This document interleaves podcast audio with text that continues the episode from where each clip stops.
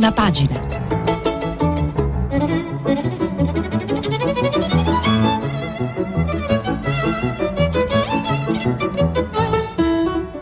Questa settimana i giornali sono letti e commentati da Francesco Cancellato, direttore responsabile del quotidiano online Fanpage.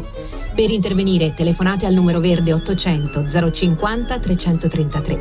Sms e WhatsApp anche vocali al numero 335 56 34 296.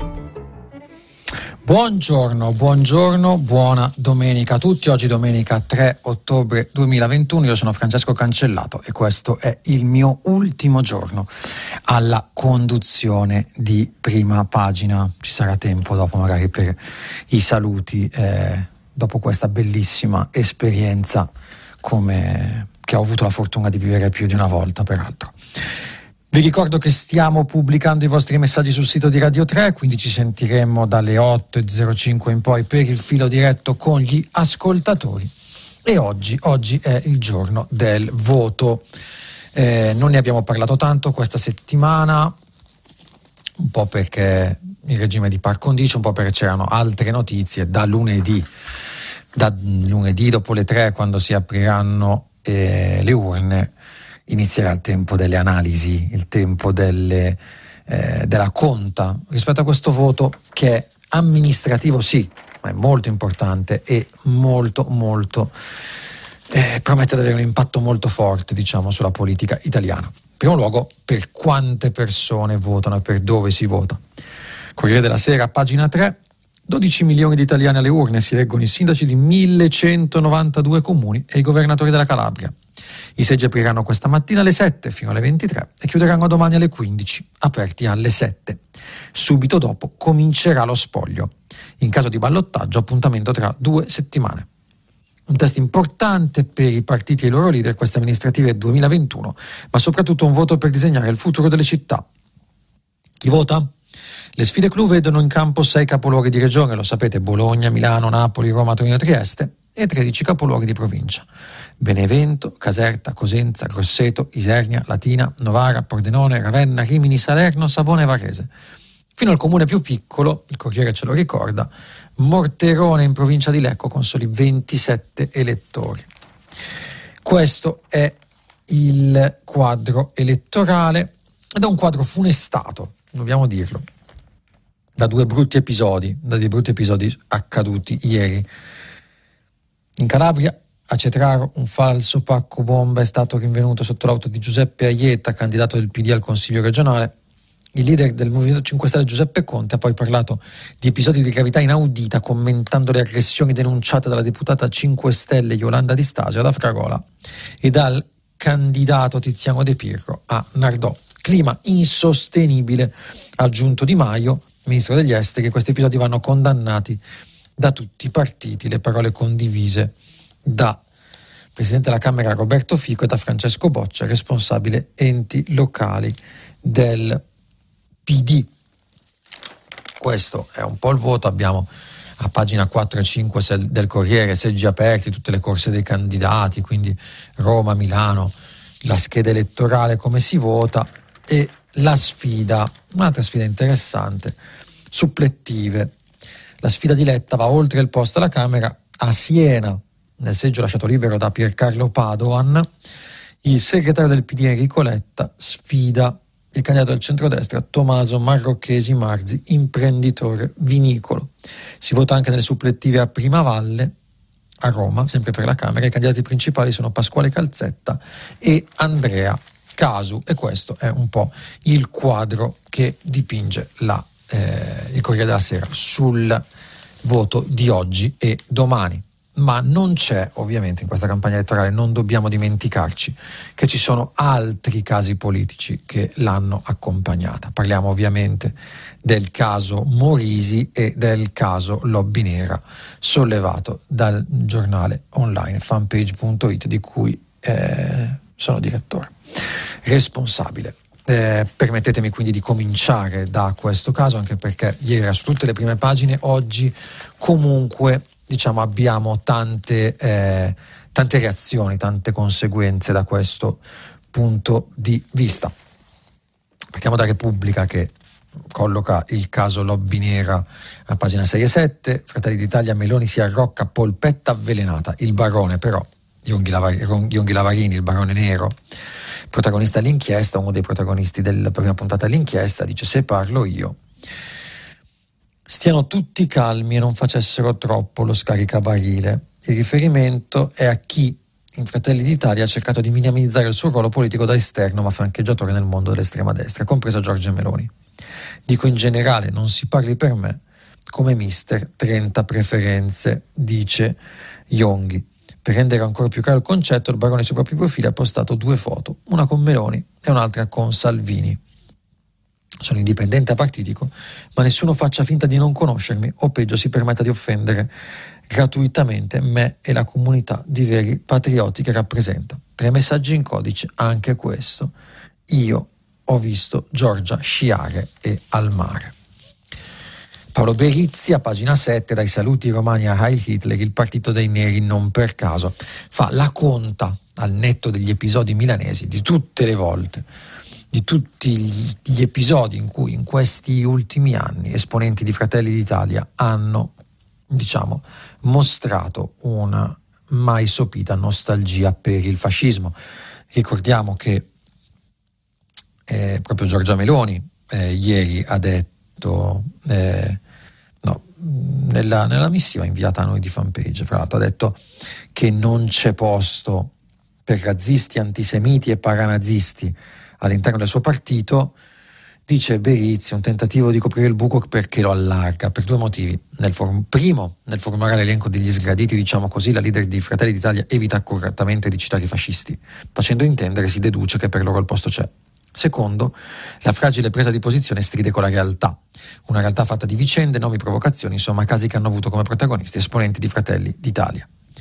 Un po' di casi. Nel 2019 il presidente Le Marche a Quaroli partecipa a una cena commemorativa della marcia su Roma l'assessora Elena Donazzan, eh, assessora Fratelli d'Italia in Veneto, canta faccetta nera alla radio, dopo le polemiche si dice pentita.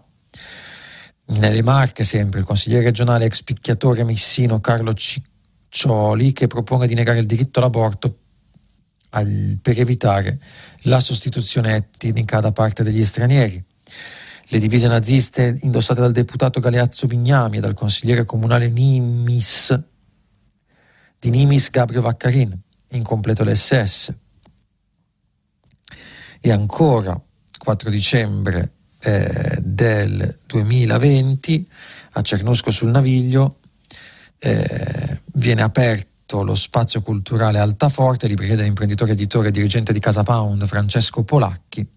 Pregiudicato per violenze, Polacchi ha chiamato a raccolte militanti della Tartaruga Nera Ultra e un gruppo di politici che sostengono la causa. Fidanza, in quel caso dice questo di Altaforte, un nuovo presidio di libertà nel cuore della dittatura del politicamente corretto e un'arma da usare contro il sistema globalista. Da lì a pochi giorni lo spazio Altaforte, come raccontato da Repubblica, diventerà un luogo di ritrovo per fascisti, ultra pregiudicati tra saluti romani, boia chi molla e inni al duce. E questo articolo insomma lo trovate su Repubblica a pagina 7. Di questo caso parla anche domani a pagina 1 e a pagina 3. A pagina 1 c'è un articolo di Nello Trocchia, dice il barone nero smentisce Giorgia e attacca domani. Poi racconta il rapporto tra eh, Roberto Ionghi Lavarini e il partito guidato da Giorgia Meloni.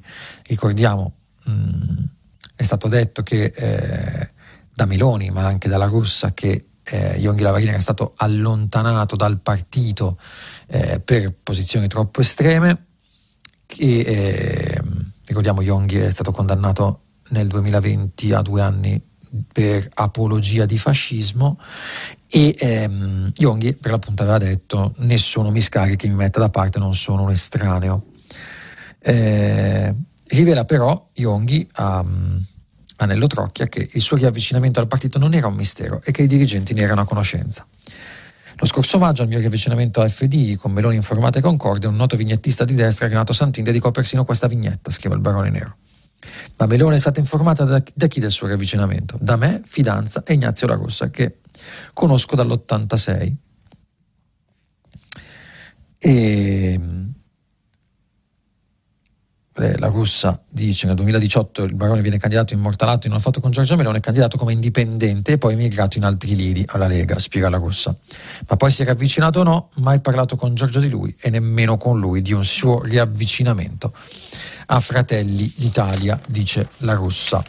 Anche qui, insomma, vedremo un attimo come evolverà la situazione. Dell'inchiesta ne parla anche la stampa e andiamo a prendere quel che dice la stampa, pagina 6. pagina 5, scusate. La stampa a pagina 5 dice il fantasma di Fini e i giovani in ascesa, quella biura che Giorgia non può fare. Se Giorgia abbiurasse il fascismo oggi vorrebbe dire dare ragione a Fini 26 anni dopo la svolta di Fuggi, dice un esponente del partito, quando Fratelli d'Italia nacque proprio per ricostruire quello che secondo la visione dei fondatori Fini ha distrutto da un punto di vista elettorale. Altro tema è quello generazionale, dirigenti come Andrea Del Mastro, Giovanni Donzelli, Mon- Augusta Montarulli e lo stesso Fidanza formano un blocco di giovani di cui Meloni si fida e che non ha mai vissuto gli anni del ghetto come noi, che noi vecchi abbiamo visto, racconta uno storico esponente della destra italiana. Così, a differenza nostra, non hanno paura di tornarci. Inoltre, viene citato come esempio, peraltro, di quanto Meloni comunque abbia cercato in questi anni di fare pulizia di, ehm, di personaggi troppo vicini all'estrema destra e nostalgica e neofascista, Viene citato il caso di Enrico Sforzese, esponente con un buon pacchetto di voti, escluso dalle liste delle comunali e municipali di Torino per eccessi nostalgici. Una volta chiuse le urne, dice eh, il retroscena di Francesco Liu, la leader vuole portare avanti ancora con più forza questa operazione. Vedremo insomma se accadrà eh, questo. Passiamo, passiamo, al caso Morisi. Caso Morisi, eh, ne leggiamo due non ci sono molte novità sul caso Morisi, va detto, ma ci sono due punti forse che è interessante raccontare. Il primo è questo, si indaga sul pusher che ha venduto la cocaina a Morisi. Siamo sempre qui. Il quarto uomo, che è un po' il giallo del, dall'inizio di questa storia, eh, gli investigatori hanno isolato, avrebbero isolato il numero di una persona che potrebbe essere il pusher di Morisi, l'uomo e la, do- la donna, che gli hanno dato lo stupefacente che ha eccitato e alimentato il festino del 14 di agosto. Ne parla anche il Fatto Quotidiano di questo tema e andiamo a raccontare questo nuovo diciamo, risvolto della, della vicenda Morisi. Ehm, Matteo eh, Salvini va a caccia della talpa, sta al Viminale. Il leader della Lega non si ferma qui. I suoi lo definiscono furioso per la fuga di notizie di un'inchiesta di cui lui stesso sapeva ben poco. Sperava il caso passasse sotto silenzio, ma quando la notizia è iniziata a girare nei corridoi di Camera e Senato ha capito che prima o poi sarebbe uscita. È a quel punto che Morisi si è dimesso. E allora Salvini e i suoi fedelissimi vogliono capire come la notizia sia arrivata a parlamentari e chi abbia iniziato a mettere in giro la voce di una perquisizione a casa Morisi. I primi sospetti ricadono su parlamentari veneti del Carroccio che nelle ultime settimane hanno più volte criticato la linea del capo e che già a fine agosto erano informati dei fatti. Quindi c'è anche questo aspetto nell'aspetto, cioè quello che il caso Morisi in qualche modo sia una sorta di eh, prodotto di una guerra interna all'interno della Lega. Questo diciamo è la, l'ultima, diciamo, delle le ultime novità su, su questo caso. Vedremo poi in settimana prossima come evolverà dopo le elezioni amministrative. Questa però è stata anche la settimana, anzi è stata soprattutto, direi, la settimana del Youth for Climate, Youth for Climate e della eh, pre-COP 26, vertice che si terrà a Glasgow a novembre. E proprio sul Corriere della Sera, sempre sul Corriere della Sera, abbiamo a pagina 11 una lunga intervista al ministro della transizione ecologica italiano Cingolani, Roberto Cingolani. Cosa dice Cingolani? Il titolo Clima non è stato bla bla bla, l'intervista di Daniele Manca, ha aperto il dialogo con i giovani e il confronto con la Cina. Dice, è stato... Mm, siamo ancora nel campo dei buoni propositi? Non è così, c'è l'impegno ad aiutare con 100 miliardi i paesi in via di sviluppo. Più concretezza di 100 miliardi? Sa benissimo che non basta, dice eh, il vice direttore Daniele Manca del Corriere a Cingolani, dice certo che lo so. La differenza è che all'interno della Precop e quindi della COP26 di Glasgow questo obiettivo di raggiungere mille miliardi, un trilione, non è più solo un traguardo ma un concreto impegno. Fare sì che quei 100 miliardi possano trarre nuova finanza, finanza privata, filantropia e quant'altro per aumentare la mole di investimento. Non sottovaluti il lavoro di queste settimane anche in termini di metriche dell'inquinamento. Che c'entrano le metriche, chiede Cingolani, chiede Manca a Cingolani, eh, dobbiamo fare in modo, risponde il ministro, che tutti i paesi sappiano e misurare nello stesso modo quello che sta accadendo con le loro nazioni per evitare confusioni o distorsioni. Servirà, ma la Cina continua a usare carbone e emettere CO2, dice Manca. Non vorrei le fosse sfuggito un fatto importante del quale avete scritto voi. La Cina non costruirà più centrali a carbone fuori dal loro territorio, ma in Cina sì, anche qui con una consapevolezza diversa. Cioè, sa che l'obiettivo dell'accordo di Parigi era di non superare i due gradi del riscaldamento globale e saprà anche che gli allarmi internazionali ci dicono che rischiamo di arrivare a tre gradi. Ma proprio la Cina in questi giorni ha affermato che si deve stare molto al di sotto dei due gradi. Non era mai accaduto e lo, quell'obiettivo di stare sotto il grado e mezzo di aumento della temperatura media si fa più vicino e urgente. Questo è quel che dice in sostanza Cingolani all'intervista sul Corriere eh, ma ovviamente ne parlano anche altri giornali di questo tema e lo fanno con eh, una dovizia che devo dire in qualche modo eh, è già di per sé una buona notizia. Stop obbligatorio al carbone, dice Giacomo Talignani, scrive Giacomo Talignani su Repubblica, pagina 10, la strada segnata per salvare il clima. Il prevertice di Milano si è chiuso con le indicazioni per la COP26 di Glasgow, sfida del secolo eh, leggiamo in questa visione del mondo per disincentivare l'uso delle fonti fossili sarà decisiva la posizione della Cina. Per Sharma, Alok Sharma, il presidente di COP26, l'annuncio cinese di stop alla costruzione di impianti fossili all'estero e la collaborazione annunciata con gli USA sono segnali che siamo sulla buona strada.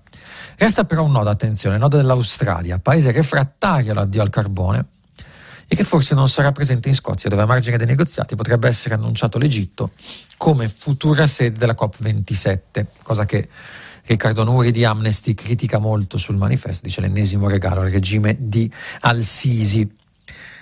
Luca Bergamaschi, intanto c'è una bella intervista a Luca Bergamaschi, bella perché dice, svela una verità che secondo me va rimarcata. Dice, eh, è giusto, eppure le giornate milanesi erano iniziate col durissimo attacco di Greta alla politica, non ci aspettiamo niente, pronunceranno i soliti bla bla bla. Ora, non è vero questo, dice. Questa volta è andata diversamente proprio grazie alla pressione costruttiva dei ragazzi, che sono simbolicamente entrati anche nelle stanze del potere, quando hanno incontrato Draghi e quando hanno inconsegnato le loro proposte ai ministri.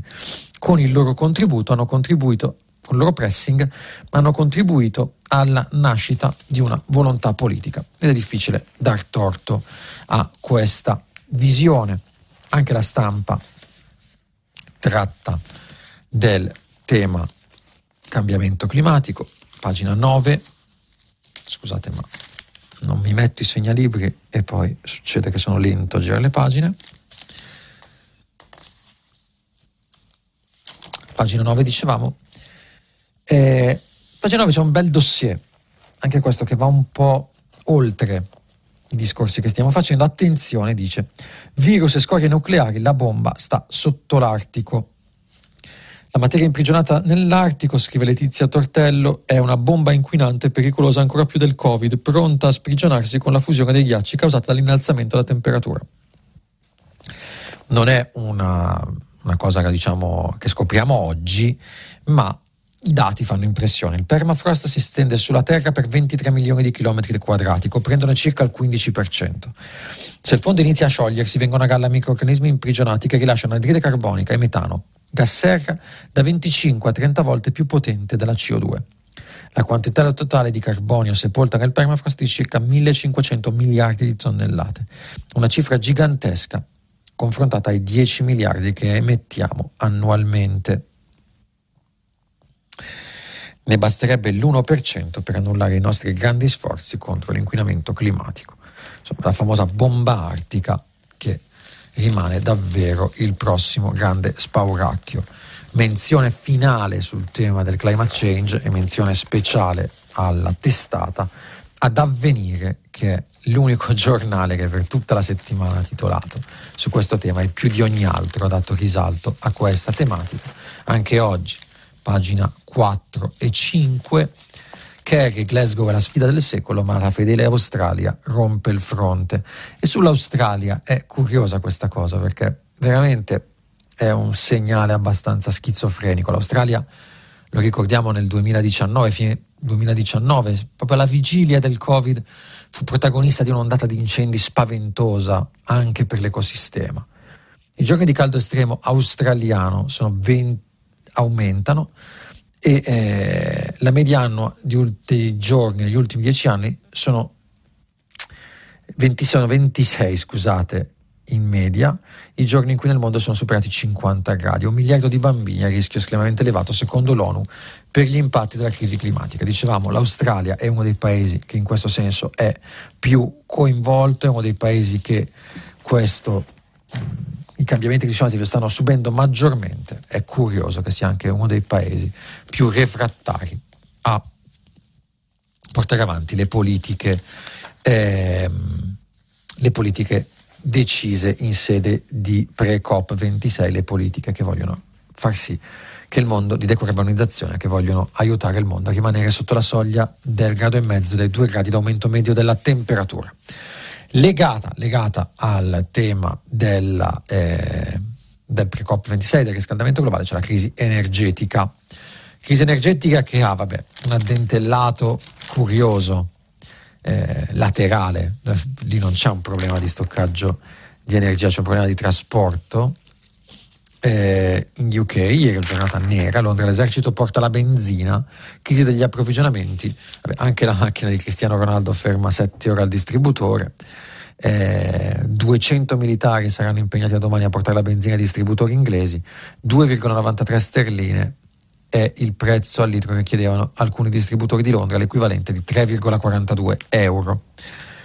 La gente vaga di distributore in distributore alla ricerca di carburante, intanto i prezzi stanno schizzando alle stelle e spiega ovviamente il Corriere che ovviamente la benzina ci sarebbe, ma sono spariti gli autisti delle autocisterne incaricati di portarle nelle stazioni di servizio. Come abbiamo raccontato, colpa della Brexit e anche colpa del Covid e gli autisti ovviamente hanno lasciato la Gran Bretagna e ora non ci vogliono tornare perché è molto difficile anche farlo a livello di visti e eh, permessi di soggiorno e di lavoro in UK. Eh, parla di crisi energetica anche la stampa, pagina 16. Cingolani, il prezzo del gas giù tra sei mesi, il ministro della transizione energetica non è la responsabile.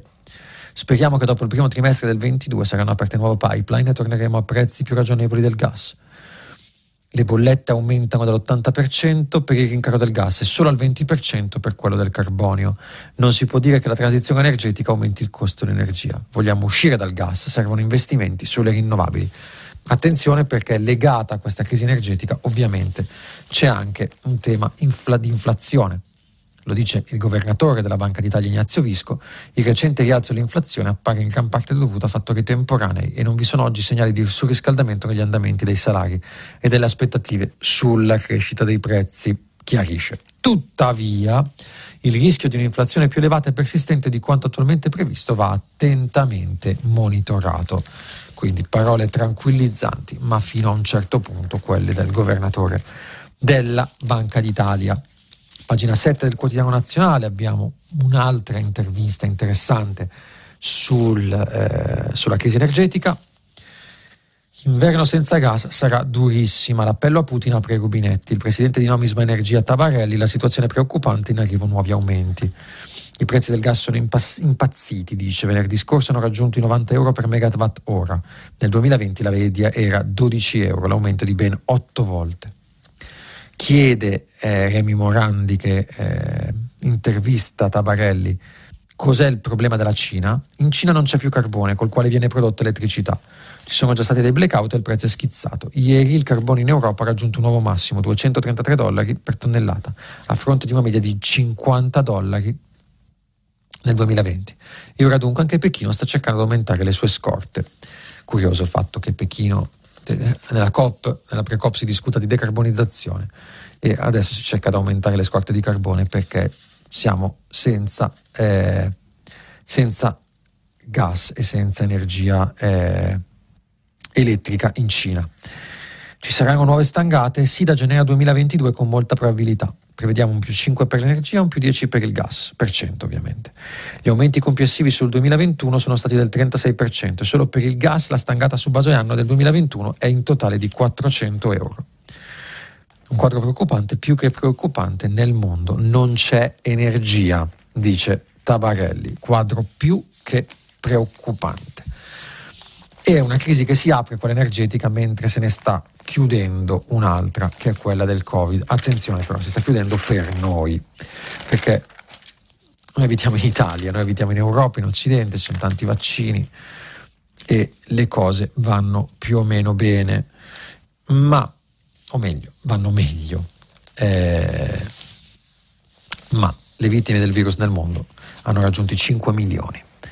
Irene Soave scrive sul Corriere della Sera, pagina 12, 5 persone al minuto nel mondo muoiono di Covid.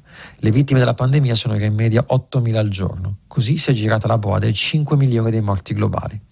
Da noi va bene, da noi le cose vanno sempre meglio. Persino in India l'effetto virus è stato immediato. Ora che la campagna si è avviata, il 47% della popolazione ha ricevuto almeno una dose. Il paese è passato da 4.000 morti al giorno a 300 in questa settimana. L'andamento però opposto invece in Russia, alle prese con il peggior picco dall'inizio della pandemia. Venerdì record, 887 morti in 24 ore. A Mosca, dove i nuovi positivi sono 3.300 al giorno, riprendono le file delle ambulanze e le autorità riparlano di chiusure e restrizioni. L'accesso al vaccino Sputnik, brevetto statale largamente esportato da subito, è facile per tutti, ma la fiducia dei russi è bassa. Solo il 28% si è vaccinato persiste la, tenden- la credenza che i test anticorpali bastino a sentirsi sicuri, tanto che in una conversazione con l'omologo turco il presidente Putin si è recentemente vantato di avere anticorpi altissimi. Eppure, parliamo sempre di vaccini, c'è uno studio di Oxford pubblicato proprio ieri, sempre Corriere, pagina 13, che dice che chi ha fatto l'iniezione trasmette la delta meno dei non protetti. E Fauci, pagina 12 del Corriere, Anthony Fauci, consigliere medico della Casa Bianca, dice che la terza dose di vaccino protegge 44 volte di più. La strategia intanto italiana, vaccino per il Covid, per l'influenza, si possono fare nella stessa seduta. Ricordiamo che adesso, diciamo, in un anno normale sarebbe partita e deve partire la campagna vaccinale contro l'influenza di stagione. Andiamo avanti sempre sul tema Covid abbastanza velocemente. Repubblica dedica anche lei due pagine, pagina 16 e pagina 17, al tema del Covid e in particolare parla, pagina 17, dossier. Basteranno 10 pillole, le nuove terapie contro il Covid. L'antivirale lo conosciamo, si chiama Molnupiravir, è una pillola da assumere a casa con un bicchiere d'acqua. All'interno del corpo sabota il genoma del coronavirus e gli impedisce di replicarsi è allo studio da una decina d'anni come antivirale genetico, ma la, con la pandemia gli scienziati di varie università americane che avevano messo a punto hanno accelerato i test per usarlo contro il Covid. Risultati incoraggianti, l'abbiamo detto ieri, arriverà negli Stati Uniti tra un mese, a novembre, verso fine novembre, dopo due settimane, dovrebbe arrivare anche in Europa. Se sarà approvato, arriveranno quattro anticorpi monoclonali fabbricati in laboratorio ulteriori, fra l'altro, e Roche e Pfizer a metà 2022 dovrebbero arrivare anche con le loro pastiglie antivirali, segno che la fase vaccini, diciamo in qualche modo, sta cedendo il passo, comunque si sta eh, accoppiando con la fase delle cure per il Covid. Intervista sempre su Repubblica, pagina 17, taglio basso, a Giovanni Di Perri, consulente scientifico della sperimentazione potremo curarci restando a casa dai test, nessun effetto collaterale. Però non, mm, non ci sono solo voci, diciamo, concordi, favorevoli, entusiaste rispetto a queste cure, ma cominciano a emergere i primi distinguo. Distinguo che troviamo su Libero, pagina 10.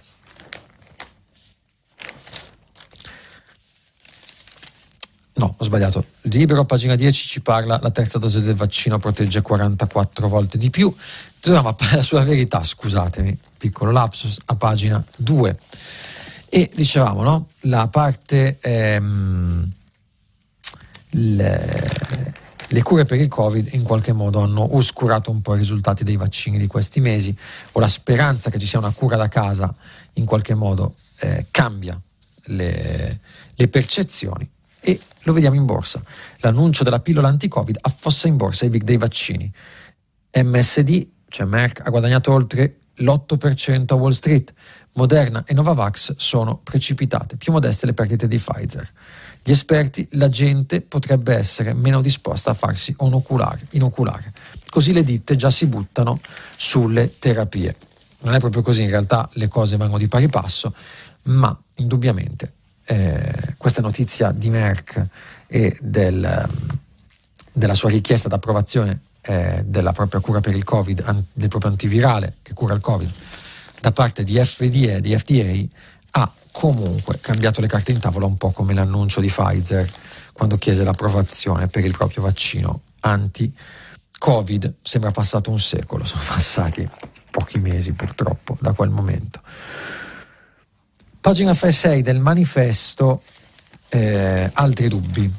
Altri dubbi, attenzione, articolo molto interessante da leggere. Taglio basso di Andrea Capocci. Sul Monopiravir, pillola anti-Covid, c'è un, solo un comunicato Merck. Troppo poco. L'annuncio della scoperta di un possibile farmaco antivirale contro il Covid ha fatto il giro del mondo. Dunque l'entusiasmo con cui molti media hanno rilanciato il comunicato della Merck è giustificato.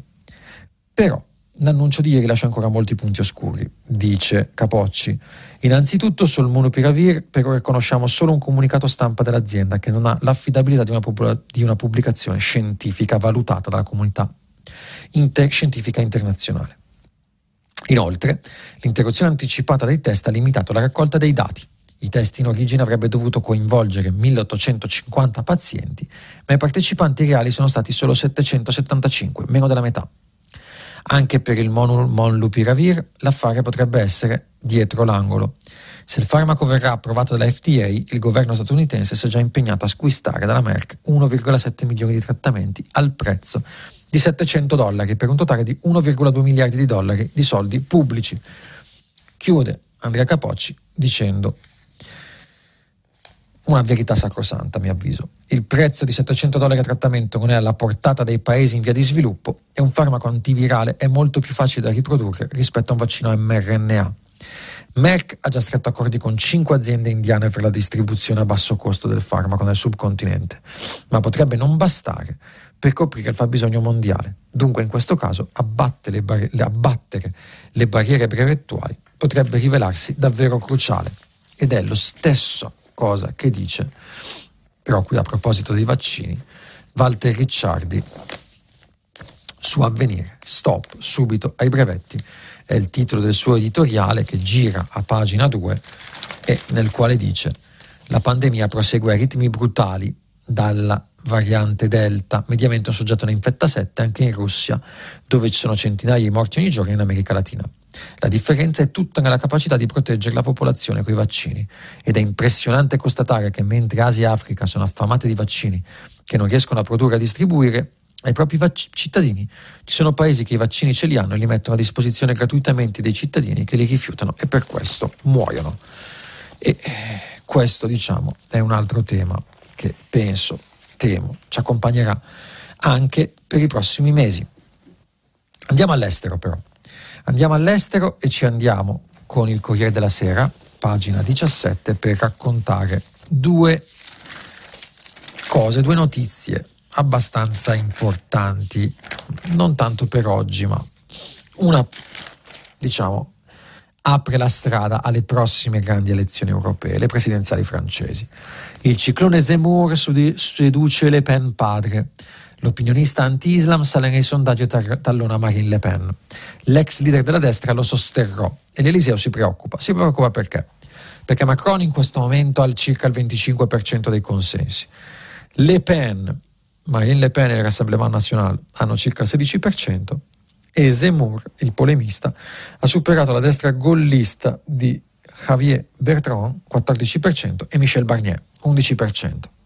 Ora, se mettiamo assieme i voti di Le Pen e Zemmour otteniamo il 31% e questo è il peso della destra estrema oggi in Francia contro il 25% di Macron. Di più, eh, se già preoccupava in qualche modo eh, i francesi, se già era eh, comunque un, un, segnale di spostamento a destra della politica francese, la grande ascesa di Marine Le Pen e del Rassemblement National, ora abbiamo una forza che la, rischia di superarla a destra, quella di Zemmour. E chi è questo Zemmour? A differenza di Marine Le Pen, Eric Zemmour di una certa rispettabilità se ne infischia, spiega il corrispondente da Parigi del Corriere Stefano Montefiore. Come ha ripetuto anche ieri sera del suo discorso a Lille, anzi la considera una debolezza per schiavi del politicamente corretto, categoria che ormai comprende qualsiasi pensiero che non sia il suo. La totale sicurezza con quale Zemmour atterra una citazione da appassionato di storia a proposte come l'obbligo di chiamare i figli Jacques e non Mohamed se nati in Francia, gli assicura in questi giorni un interesse popolare e mediatico senza precedenti, come più del candidato Macron del 2016-17, ma all'estrema destra. 63 anni, eh, condannato nel 2011 in via definitiva per incitamento alla discriminazione razziale, disse che i datori di lavoro hanno il diritto di rifiutare candidati neri o arabi, coinvolto in altri 15 dossier a suo carico tra condanne in primo grado e soluzioni in appello, con un ricorso ancora aperto alla Corte di Strasburgo per frasi contro l'Islam. Accusato di aggressioni sessuali e di misoginia, il potere attira le donne, sta nel loro cervello arcaico, dice, nostalgico della Francia di De Gaulle ma pure di quella di Vichy, che secondo lui protesse gli ebrei francesi consegnando ai nazisti solo quelli stranieri. Ecco, Zemmour potrebbe andare al ballottaggio in Francia se alle elezioni presidenziali, alle prossime elezioni presidenziali, supererà Marine Le Pen. Anche qui staremo a vedere, ma se dovesse farlo, l'effetto sarebbe come quello di Trump candidato contro Hillary Clinton eh, negli Stati Uniti nel 2016 e l'ex First Lady, proprio Hillary Clinton, nell'intervista all'Atlantic, alza una forte denuncia per quanto riguarda gli Stati Uniti d'America. Il pericolo Trump non è finito. L'allarme di Hillary che teme il golpe, c'è un sabotaggio della democrazia. Gli Stati Uniti sono già nel pieno di una crisi costituzionale, siamo come la rana caduta nel pentolone, stiamo bollendo a fuoco lento e continuiamo a discutere di cose certamente importanti ma non così fondamentali, come stabilire se la nostra democrazia si frantumerà e quindi verrà sostituita dal governo della minoranza. Clinton vede due gravi pericoli in un orizzonte lì relativamente vicino, le elezioni dei midterm del 2022 e le presidenziali del 2024 con il possibile ritorno di Donald Trump nello studio ovale. E questa, diciamo, è la profezia non certo mh, mm, leggera di Hillary Clinton che proprio contro Trump perse le elezioni del 2016. Passiamo a un'altra zona del mondo e in particolare questa un po' più vicina a noi, cioè la Libia. Ieri in Libia c'è stato una qualcosa di molto molto eh, possiamo dire molto brutto, eh, della quale danno, danno, alla quale danno attenzione pochi giornali. Lib, blitz contro i, Libia, blitz contro i migranti, il governo ne rinchiude 4.000. Il ministero dell'interno ha colpito i spacciatori e trafficanti, ma la maggior parte lavorava nel paese, in manette anche donne e bambini. L'UNHCR uso spropositato della forza. Ne parla anche il giornale di questa, il giornale di, questa, di questo fatto, di, questo, di quel che è successo in Libia, pagina 9, con toni meno allarmistici, se vogliamo, meno di denuncia rispetto a quelli del manifesto, ma attenzione, raid in Libia contro i migranti, 4.000 arresti, centinaia di bimbi, un morto e 15 feriti in un anno, eh, sbarchi raddoppiati per l'instabilità a Tripoli. Maxi operazione vicino a Tripoli nei centri di detenzione anche donne e minori. L'ONU, uso eccessivo della forza. E quello che succede in Libia è ciò davanti al quale noi troppo spesso chiudiamo gli occhi e ben venga chi dà testimonianza di questo. Chiudiamo con ancora un po' di brevi notizie, diciamo che sono un po' esclusiva di ciascun quotidiano che le racconta, quotidiano o settimanale che le racconta. Partiamo dal Fatto Quotidiano, pagina 11. Sorpresa, la Nadef di Draghi taglia la spesa per l'istruzione, Virginia della Sala. Eh, tante chiacchiere, tante, eh, tanti discorsi, tanti bla bla bla sugli più investimenti nella scuola, ma guardare la nota d'aggiornamento al documento di economia e finanza, lo rileva gli studenti del collettivo Link, nel 2021 all'istruzione verrà dedicato il 3,5%. Eh, scusate, eh, nel 2020 è stato dedicato il 3,9, lo stesso valore del 2010 in lieve aumento rispetto alle previsioni anche per effetto dei maggiori sborsi dovuti all'emergenza pandemica. Sia la quota del 20 sia quella del 10 sono però in netto calo rispetto al 4,6 che ancora si registrava nel 2007. Al 2025 poi secondo la Navedef la spesa diminuisce fino a quota 3,5, arrivando nonostante i fondi del PNRR a quanto stanziato nel 2015 in piena austerità, per poi attestarsi tra il 3,2 e il 3,3 negli anni successivi.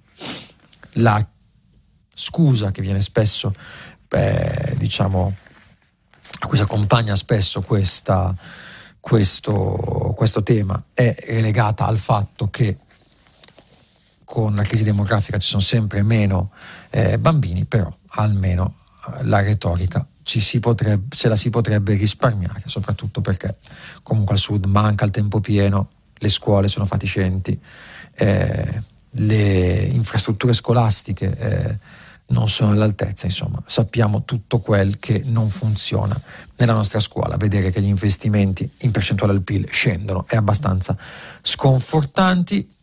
Di questo tema se ne occupa anche Gloria Riva sull'Espresso con un lungo articolo che dice si fa presto a dire PNRR. Nuovi ospedali ma senza infermieri, nuove ferrolinee ferroviarie ma senza treni, un fiume di soldi per finanziare corsi di formazione che nella migliore delle ipotesi non corrispondono alle esigenze delle imprese e le regioni più fragili che rischiano di essere tagliate fuori dallo sviluppo portato dai 200 miliardi del recovery plan. Sulla carta il piano di ripresa e resilienza, il PNRR, sviaggia speditissimo, ma si rischia di lasciare intatti i veri problemi del Paese, limitandosi a spendere presto e male la valanga di quattrini europei. E ben venga chi, come Gloria Riva, fa le pulci al PNRR non solo parlando della quantità dei soldi investiti, ma anche e soprattutto della qualità della spesa e di dove e come vengano spesi. La rassegna stampa di oggi finisce qui e vi aspetto dopo la pubblicità per il filo diretto. A tra poco. Rieccoci, rieccoci a eh, prima pagina, rieccoci al nostro ultimo, almeno per quanto mi riguarda, filo diretto con voi. Vi ricordo che stiamo pubblicando i vostri messaggi sul sito di Radio 3.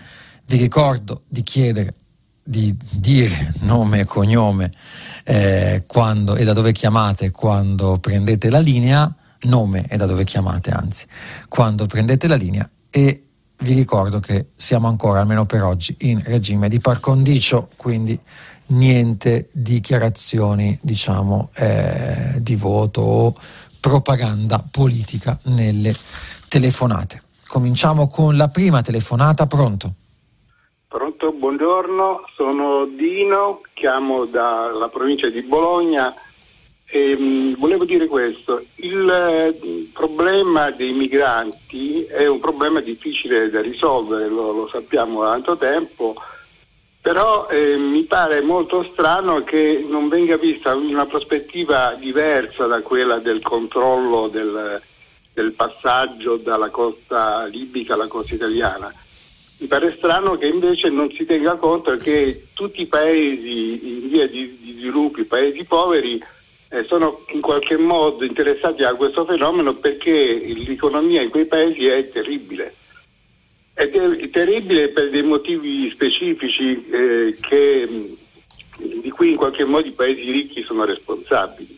Per esempio, eh, in molti paesi noi tutti i giorni non facciamo altro che eh, derubarli delle loro risorse, delle loro possibilità di sviluppo, eh, incamerando i loro prodotti, incamerando gli utili relativi e costringendo quella gente poi a essere molto povera e quindi a cercare una soluzione in queste traversate della disperazione. Se noi lasciassimo i prodotti, il petrolio, le terre rare, le gemme, eccetera, in quei paesi probabilmente non ci sarebbe così tanto necessità di, migra- di migrare. Ecco, io penso che dovrebbe essere una cosa che dovrebbe essere considerata, mh, potenziata, programmata a livello di governi. Allora, grazie della telefonata. In linea teorica siamo tutti d'accordo con lei, io per primo. All'atto pratico il, è, curioso che la retorica, lo dico non riferendomi alle sue parole, ma la retorica dell'aiutiamoli a casa loro è una retorica eh, molto spesso utilizzata da chi poi nei fatti tutto vuole tranne che eh, mettere dei soldi in più per eh, finanziare la crescita e finanziare la crescita economica e sociale nei paesi in via di sviluppo. Un esempio concreto dell'aiutiamoli a casa loro, ad esempio, sarebbe stato quello, ne abbiamo parlato durante la eh, trasmissione, di liberalizzare i brevetti dei vaccini Covid o di renderli disponibili in misura molto elevata, tale da consentire una vaccinazione di massa anche in Africa e in Asia, cosa che diciamo, le forze politiche che predicano il aiutiamoli a casa loro sono ben guardate di fare. Peraltro se sono guardate bene di farlo tutte le forze politiche, a dire il vero, diciamo, forze politiche di governo. Quindi in questo senso pensiamo al Canada guidato dal progressista Justin Trudeau che eh, si è accaparato dosi per 5 o 6 cicli di vaccinazione della sua popolazione. Detto questo, mh, mm, il tema vero è che soprattutto la questione del aiutiamoli a casa loro è una questione comunque dell'aiuto e della cooperazione e della, di un serio programma di sostegno allo sviluppo che passa anche per la cancellazione del debito estero, ricordiamo tutte, tutte le battaglie fatte negli ultimi anni, eh, è comunque una battaglia di lungo periodo e la migrazione, le migrazioni sono sia per motivi economici legate al, eh, al destino di, di, quei contesti, sia per questioni climatiche sempre di più, sia per questioni di guerre, anche guerre civili, sia per eh, lo stato dei diritti umani in alcuni paesi, che non sono tutte democrazie. Insomma, mh, ridurre il tema della migrazione al eh, dovremmo aiutarli a casa loro anziché accoglierli qui, mh, mm, insomma, è un espediente retorico un po' stantito per dire chiudiamo le porte ai migranti, punto. Eh, prossima telefonata, pronto? Pronto, buongiorno dottor Cancellato, Paolo dalla provincia di Torino. Buongiorno allora, Paolo. Mh, mm, anch'io vorrei uscire dalla retorica, però io volevo ricordarle una retorica di alcuni lustri fa che diceva arriva il metano, cresce l'azzurro. Io penso che tutti quanti noi ultra sessantenni ce lo ricordiamo molto bene questo motto che era finalizzato alla promozione dell'attività appunto di impianto della nuova distribuzione del metano che doveva raggiungere tutte le nostre abitazioni e rendere le nostre case più calde e confortevoli con, minori, con minore impatto ambientale. Ebbene, oggi noi vediamo a sapere che invece il metano costituisce una delle fonti di maggiore inquinamento, soprattutto per quanto riguarda la vituperata produzione di CO2 eh, la quale di fatto diventa il problema principale, ancor più di quelle che possono essere altre fonti, tra cui il nucleare compreso. Ecco, io mi domando fino a che tempo noi dovremo subire questo genere di impatto emotivo finalizzato a fenomeni di carattere pubblicistico, di carattere mediatico, di carattere imprenditoriale che convincono noi di bontà su fonti energetiche che poi alla fine non si rivelano come tali e questo secondo me è estremamente grave. Stamattina a mm, Radio Tremondo si parlava di quanto l'impatto negativo sull'utilizzo di tutte le, le sostanze utili a dare vita ai telefonini, ai computer, eh, accaparrati oltretutto in maniera estremamente sapiente dalla Cina in modo tale da costituire per, per loro un pool di dominanza anche dal punto di vista quasi di monopolio nella gestione dei componenti dei medesimi eh, device elettronici, ecco anche qua noi ci troviamo di fronte a un impatto ambientale negativo per la possibilità di costruzione di, di nuova informatizzazione. A, tut- a, fronte di tutto questo, a fronte del fatto che noi ci rendiamo conto di una carenza energetica che sta diventando un'emergenza, di nuovo di carenza energetica, io mi domando, e sono sicuramente molto duro su questo, quanto la nostra ottusità mentale nei confronti del nucleare e di tutte le implicazioni che il nucleare ha portato come fonte energetica a questo punto tutto sommato con le nuove generazioni di, di, di, reattori nelle condizioni di mettere noi in una situazione di protezione energetica obbligatoria. Se noi non abbiamo fonti energetiche, noi non abbiamo quel progresso che serve comunque a noi per continuare a fare la vita che stiamo facendo adesso e su eh... questo noi ce ne dobbiamo rendere conto. Io vorrei sapere qual è, io so qual è il suo modo di intendere questa cosa, ho visto anche su fanpage gli articoli di Biondi per quanto riguardava il referendum del 2008 mi sembra, tutti questi referendum sono sempre arrivati in coda a, quei, a quegli incidenti, ahimè, non voluti e, non, e vituperati, il primo di Chernobyl e il secondo di Fukushima. E questi referendum sono sicuramente stati utilizzati anche strumentalmente da determinate compagini politiche per convincerci di determinate cose e oggi noi dobbiamo ricrederci sul fatto che le fonti alternative e soprattutto le fonti di carbon fossile in ogni caso in questo momento per noi sono di fatto una situazione di estremo rischio. Ecco, io vorrei sapere che cosa mi risponde in virtù di ciò. Grazie. Grazie a lei eh, per il nostro lungo intervento, ma io, io rispondo su due, su due fronti, diciamo in Italia c'è stata sicuramente una campagna molto diciamo, favorevole al metano che ne ha sottaciuto anche in qualche modo la, eh, la nocività. Va detto anche che quando c'era quella mon- campagna del metano, il cielo si colora d'azzurro, eh, il rischio e il tema non era quello dell'immissione di gas serra in atmosfera. Metano non produce CO2, ma il metano esso stesso è un gas serra 30 volte più nocivo della CO2 se immesso in atmosfera. Immetto in atmosfera ovviamente eh, il metano non viene immesso direttamente in atmosfera a meno che non ci siano delle fughe dai depositi eh, o dalle eh, insomma ci sono delle determinate condizioni ma l'emissione di metano in atmosfera non è come quella per combustione che sovente avviene con, eh, ad esempio, con gli altri combustibili fossili. Quindi in questo momento le emissioni di metano in atmosfera sono, pur essendo il metano molto più dannoso della CO2, sono molto inferiori rispetto alle emissioni di CO2 in atmosfera. Questo per amor di verità, Detto questo, il metano è una fonte fossile che produce anche, diciamo, come, eh, produce anche CO2 nella sua generazione, nel, nel, quando, quando, viene bruciato, insomma.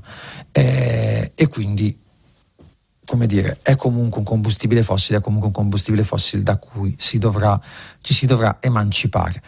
Eh, aggiungiamo un dettaglio, molto, molti dicono oggi forse era meglio il nucleare visto che, ehm, visto che per abbandonare il nucleare abbiamo eh, ceduto il campo e abbiamo ridato diciamo, centralità e ci siamo mossi verso tecno- tecnologie eh, energetiche, verso fonti energetiche che hanno concorso ad aumentare le emissioni di CO2 in atmosfera e di gas serra in atmosfera e, e il surriscaldamento del pianeta.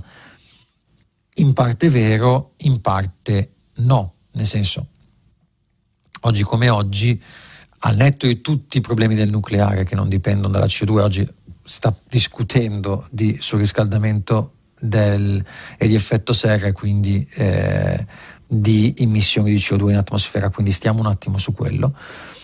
Ci sono già diversi ambientalisti che in qualche modo dicono nell'emergenza più totale, nel caso si dovesse veramente fare ricorso a ogni arma, nel mix, nel mix energetico del prossimo futuro ci potrebbe anche essere una piccola quota del nucleare.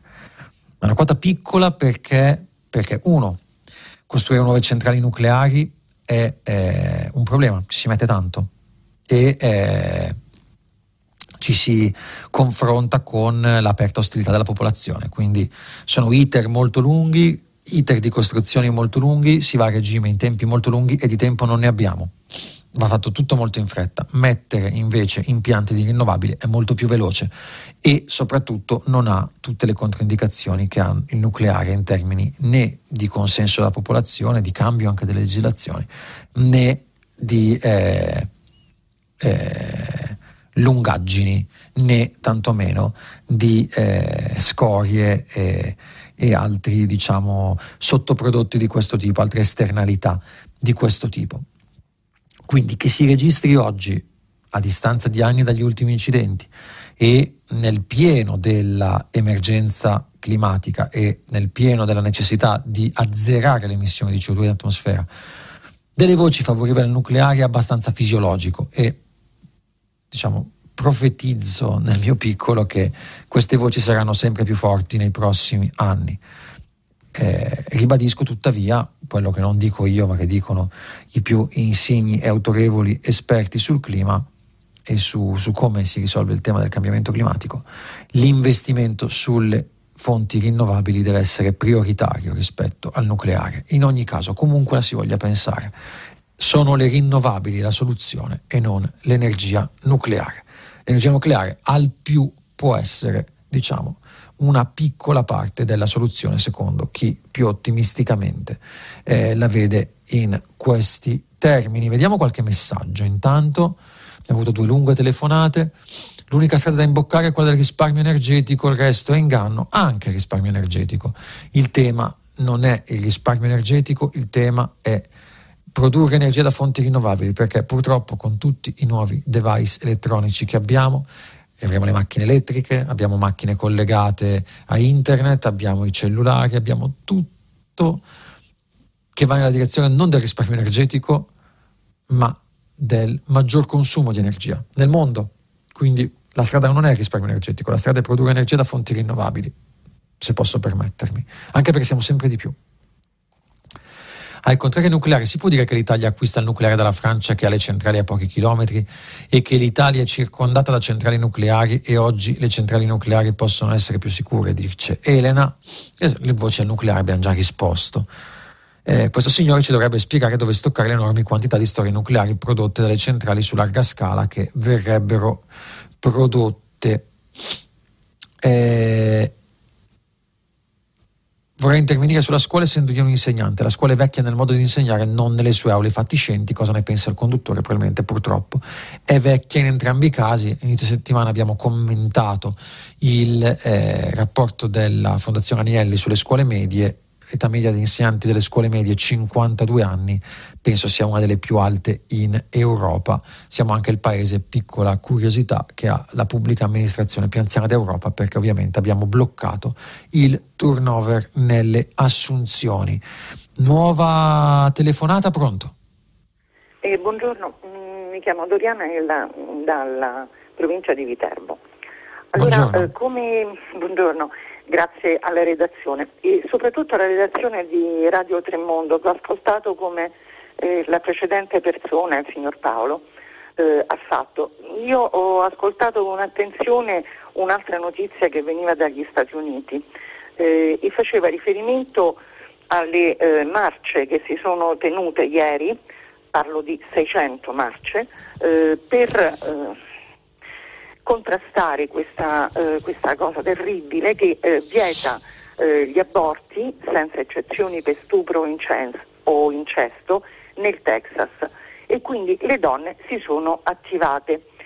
Ora, ehm, io sono andata un pochino a fondo di questa notizia per due ragioni. Primo, perché non sapevo e ho saputo leggendo, informandomi ora, che eh, questa ehm, sentenza storica eh, la Roe Wade aveva legalizzato l'aborto a livello nazionale nel 1973, come per noi è stata la 194 nel 78. Loro però hanno un altro tipo di legge e quindi in questo caso aveva unificato questa possibilità per le donne eh, in tutti gli stati, quindi non ci stavano più eh, diversità da uno stato all'altro.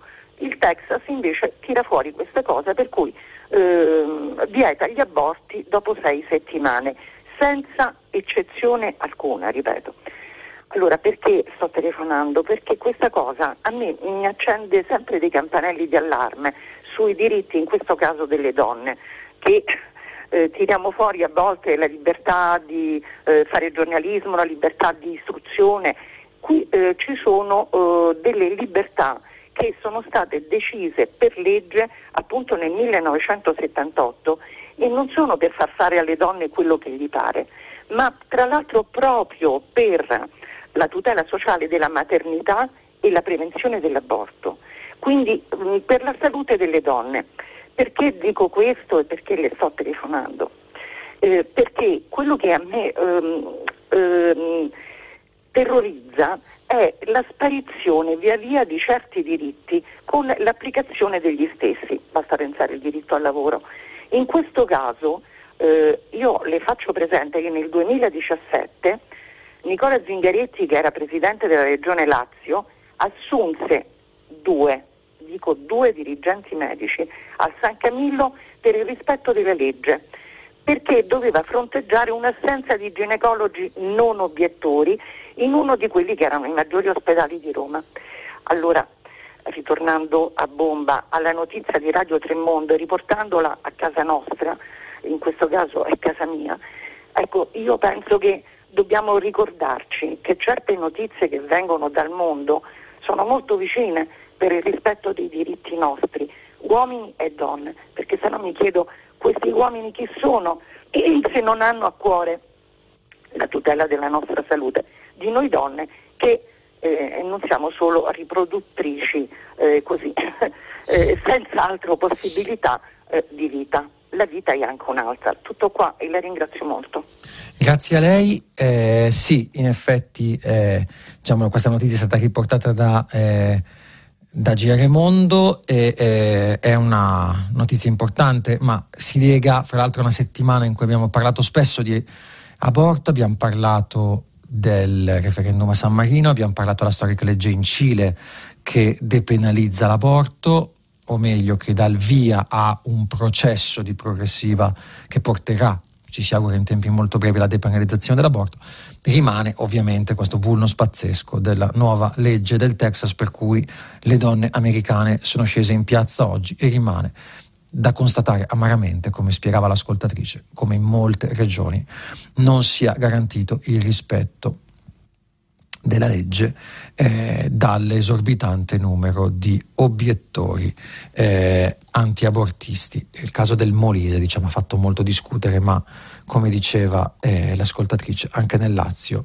bisogna combattere, ad esempio, affinché la eh, l'interruzione di gravidanza sia un diritto garantito. L'impero romano aveva bisogno di schiavi, duemila anni dopo gli schiavi delle democrazie occidentali sono i migranti, non è cambiato nulla, moltissimi perbenisti con la scusa di aiutarli ne incrementano i flussi, dice peccato per loro che oggi qualcuno se ne accorga. Roberto D'Ancona, due piccoli dettagli. Ehm, nel momento in cui l'immigrazione è irregolare e non regolare, che si generano delle situazioni di schiavitù come quella ad esempio di Rosarno, eh, che abbiamo spesso raccontato anche ieri a proposito di Mimmo Lucano. La seconda cosa è che eh, questi presunti schiavi, questi schiavi che noi... Eh, questo questa, questa flusso di schiavi che in qualche modo è, come dire, agevolato a suo dire dall'immigrazione irregolare potrebbe essere fermato attraverso dei flussi di immigrazione economica regolare che eh, non ci sono dai tempi della legge Bossi-Fini sull'immigrazione che ha di fatto abolito eh, la possibilità di immigrazione economica in Italia, immigrazione in Italia per motivi economici. In terzo luogo questi schiavi rimangono tali sovente in condizioni ancora peggiori anche nei loro pa- paesi d'origine ed è per quello che emigrano, per poter dare un futuro ai loro figli, non certo per diventare schiavi. Se ci ricordassimo anche questi tre dettagli, forse diciamo l'attacco all'immigrazione irregolare sarebbe un pochino più come dire, completo. L'informazione sarebbe un po' più completa. Vediamo altri messaggi. Eh, l'unica strada da imboccare. Credo che il primo ascoltatore non intendesse dire aiutiamoli a casa loro, ma smettiamo di depredarli delle loro ricchezze e impoverirli. È vero anche questo. Condivido la risposta del nostro giornalista, ma credo che non possa essere riferita all'intervento dell'ascoltatore. Attenzione, io ho eh, posto l'accento su una retorica perché dire smettiamo di depredarli delle loro ricchezze e impoverirli, sì, ma non chiudiamo le porte all'immigrazione, non mettiamo in diciamo, in una logica duale questa situazione. Le migrazioni sono un fenomeno umano, eh, il, l'intellettuale Parag Khan chiama questa epoca l'era delle migrazioni. Le migrazioni avvengono in tutto il mondo, peraltro, avvengono prevalentemente da campagna a città, sono parte di un gigantesco fenomeno di urbanizzazione e sono un processo che prescinde diciamo in qualche modo da qualunque argine che noi vogliamo porre o qualunque eurocentrismo che vogliamo dare a questo fenomeno. L'Europa banalmente è un continente anziano, è un continente ricco e quindi si presta, ed è, un continente confinante con l'Africa e quindi diciamo si presta bene a essere diciamo eh, un, un luogo di approdo per chi migra. Detto questo, eh, certo che dobbiamo smettere di depredarli delle loro ricchezze e di impoverirli, ma attenzione che questo non basta, dobbiamo anche comprendere le modalità corrette e le modalità più consone per accogliere senza per l'appunto generare schiavi o generare invisibili o ricacciare indietro, magari in stati lager come la Libia, eh, le persone che provano ad arrivare in Italia o lasciare che affondino nel Mediterraneo. Nuova telefonata, pronto? Eh, buongiorno, sono Carmen. Eh, chiamo provvisoriamente dalla provincia di Pescara dove mi trovo in vacanza. Buongiorno io, Carmen. Mm, buongiorno, senta, io mh, mm, ho letto ieri su un giornale di una certa importanza il fatto che eh, il governo in un suo provvedimento ha riaffermato eh, l'autonomia differenziata. E vale a dire, ancora una volta, dopo almeno 15-20 anni, non saranno stabiliti i LEA, e cioè i livelli essenziali di assistenza e quindi eh, l'assistenza sarà finanziata secondo la spesa storica. Mi spiego per chi non, ha pratica di, di, questi, di, questi, di, questa situazione. La spesa storica vuol dire che se per esempio a Reggio Emilia ci sono 100 asili nido, saranno finanziati 100 asili nido. Se invece a Cosenza ce ne sono due oppure zero, sarà finanziato zero o per due. Quindi i diritti non sono uguali per tutti allora. Di questo ne parla anche eh, Marco Esposito, il giornalista del mattino, in Zero al Sud. Se questo fosse vero, per me sarebbe una cosa molto grave. E, questa è una pagina intera era dedicata ieri sul Fatto Quotidiano. Io volevo chiedere, se lei non sa, di magari di chiarirmi questa cosa anche nei giorni successivi. Che cosa c'è di vero in questo? Grazie. Grazie a lei. Eh, il tema dell'equità, della disuguaglianza tra regioni è un tema storico. L'abbiamo ricordato prima, banalmente nella scuola, metà, delle, metà Italia c'è il tempo pieno, nell'altra metà non c'è.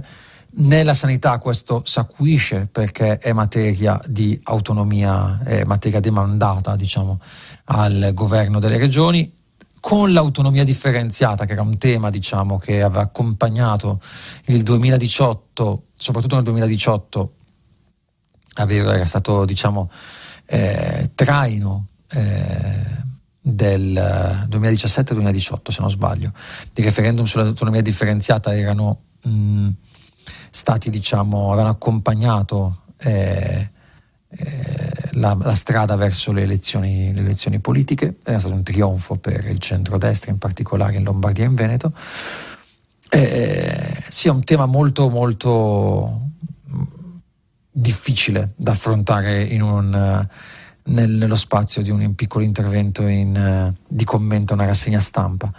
Quel che è vero è che sono i rischi che molti eh, eh, ricordano, è che ovviamente se si basa sulla spesa storica soprattutto, le regioni che hanno eh, più, eh, più, più servizi, più spesa nell'ambito magari so, della sanità, avranno sempre quei livelli di spesa, mentre le regioni che ne hanno di meno ne avranno sempre meno, quindi non c'è una perequazione che ci sarebbe nel caso le risorse diciamo, non, non venissero spese da ogni regione nel momento, nel, nella regione in cui sono raccolte, quindi in un'ottica di federalismo fiscale, ma eh, redistribuite dallo Stato. Le, tutte le tensioni di autonomia differenziata vanno in questa direzione, cioè nella direzione di eh, lasciare le risorse dove, lì dove viene, eh, vengono raccolte, vengono, eh, viene raccolto il gettito, ripeto, un tema abbastanza controverso. Il Covid ha dimostrato che forse, ecco, forse questo va detto, una gestione statale di alcune materie potrebbe essere più efficiente e nessuno si salva da solo, il virus non fa distinzione tra regione e regione e laddove i livelli assistenziali sono diversi e eh, la capacità delle regioni di far fronte a un'emergenza è diversa, rischiano di esserci problemi gravi. Eh, vediamo qualche messaggio. Perché non si riescono a vaccinare contro il Covid le persone dei paesi più poveri? Uno, perché mancano i soldi per comprare i vaccini. Due, che costano tanto. Due, perché mancano medici e strutture per vaccinare le persone, il livello della sanità è, è, è, pesante. Il metano viene prodotto anche nei processi digestivi di miliardi di animali allevati per la carne negli infernali allevamenti intensivi e gli uomini come bambini viziati non vogliono prendere in considerazione l'idea che bisogna abbattere il consumo di carne. Aggiungo che il problema del metano è solo uno dei tanti che producono gli allevamenti intensivi. Non mi ricordo le percentuali, mi pare fossero attorno al 10% di emissione di gas serra, quelli legati agli allevamenti intensivi e all'agricoltura. Quindi Simonetta da Treviso ha perfettamente ragione. Se dobbiamo porci il tema del riscaldamento globale e del surriscaldamento del pianeta e dell'emissione di CO2 in atmosfera, il tema degli allevamenti intensivi non è un tema marginale, è un tema centrale.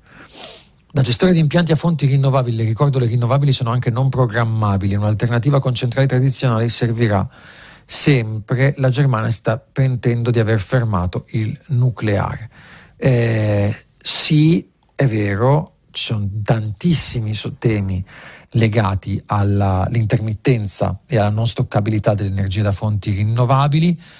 C'è anche un altro tema che è la trasportabilità, di solito le centrali vengono messe di fianco alle grandi città, mentre ad esempio i campi solari, quelli più grandi, sono a miglia e miglia distanti dalle città o addirittura nel caso dell'energia eolica le pale eoliche sono in mare, quindi l'energia deve essere trasportata. Ci sono tanti problemi legati alle rinnovabili in virtù di questo ed è vero, sì, serve un altro tipo di... Eh, fonte tradizionale che garantisca continuità energetica, questa è la tesi eh, di chi dice attenzione nel mix ci devono anche essere centrali, eh, centrali diciamo eh, tradizionali o, a, ad esempio nucleari. Questo diciamo è un dibattito attorno alle rinnovabili fino a che anche lì l'innovazione tecnologica la ricerca in questo senso è molto, è molto, è molto avanti, è,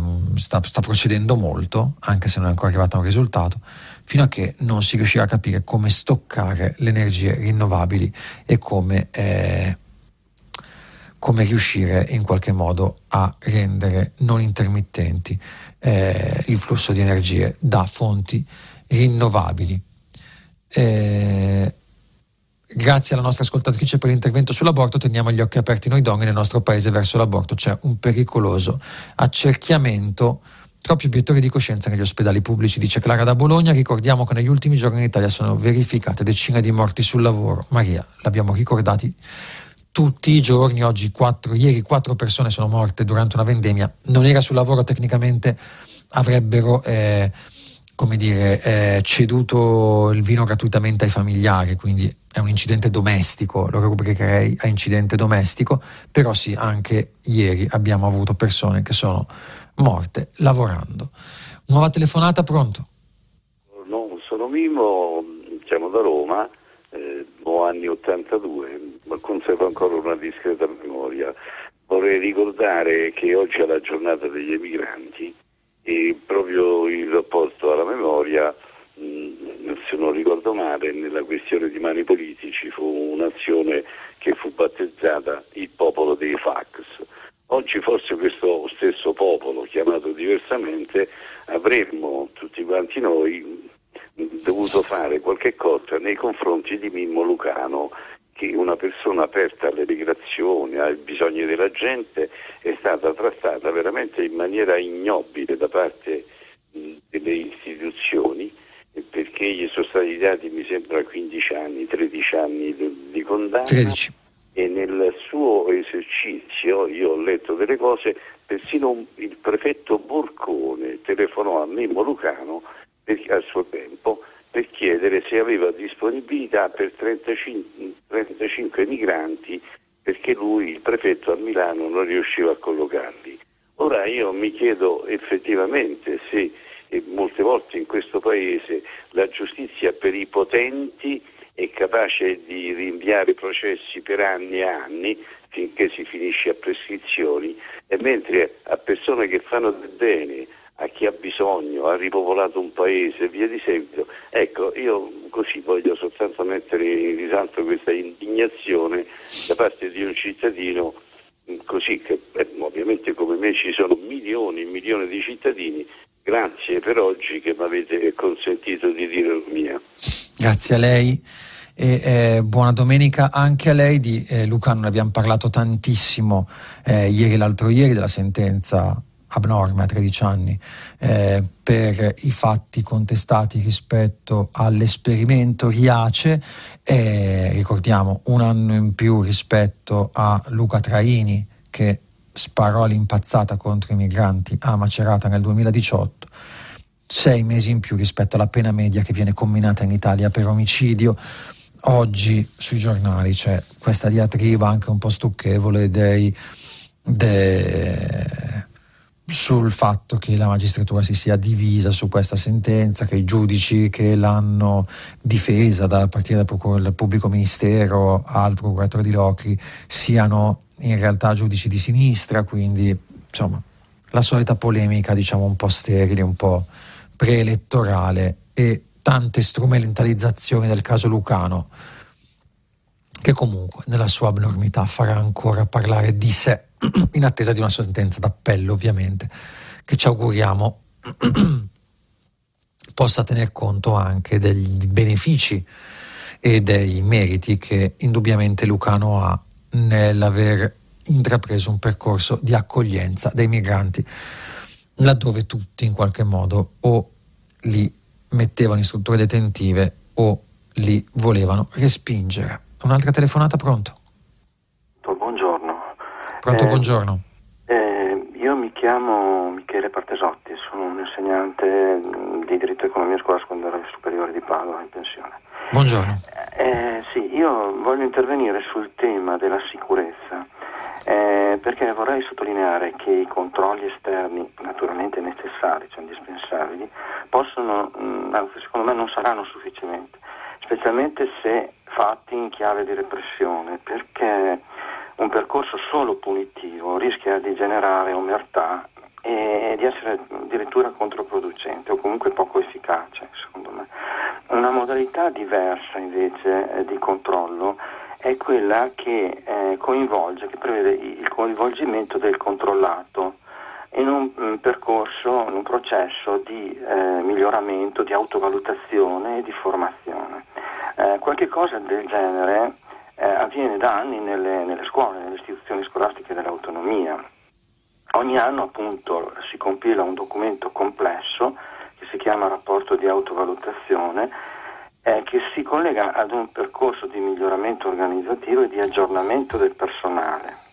Allora io penso che eh, la cosa migliore secondo me da fare sia spingere gli imprenditori che sicuramente vogliono collaborare per migliorare la sicurezza, invece su un percorso così appunto di, di evitare la, le punizioni, eh, a spingerli a conoscere a fondo anche i piccoli imprenditori, piccolissimi, eh, sia il documento di valutazione dei rischi che devono compilare, eh, sia il percorso di formazione del personale sulle misure di sicurezza e di prevenzione degli infortuni. Eh, ecco, secondo me quindi attivare un sistema di autovalutazione, di autovalutazione, guidato dal sistema ispettivo del Ministero come avviene nell'istruzione, eh, secondo me ehm, potrebbe essere il percorso migliore per prevenire gli incidenti. Grazie. Grazie a lei. E c'è stata, ne abbiamo parlato tantissimo di morti sul lavoro e di sicurezza sul lavoro in questi, in questi giorni, quella sicuramente è un pezzo importante, registriamo tuttavia con piacere anche, perlomeno in attesa di vederlo applicato sul campo, eh, una maggiore attenzione ai meccanismi sanzionatori e alle ispezioni. Entrambe le cose sono importanti. Sono pochi secondi che abbiamo ancora a disposizione. Io volevo cogliere l'occasione per ringraziarvi e salutarvi tutti per gli interventi, per l'attenzione e per, la, eh, per avermi ospitato in questa, in questa mh, bellissima trasmissione anche quest'anno. Noi ci fermiamo qui e lasciamo la linea al giornale radio. Vi ricordo che potete riascoltarci sul sito di Radio 3 o sull'app Radio Play Radio. Vi ringrazio per questa settimana insieme ancora e da domani a questi microfoni troverete Giulio Gambino, direttore del quotidiano online De Post Internazionale, a cui cedo volentieri il testimone. Un augurio di buona giornata, buona settimana, grazie a tutti e buona domenica da Francesco Cancellato. Arrivederci.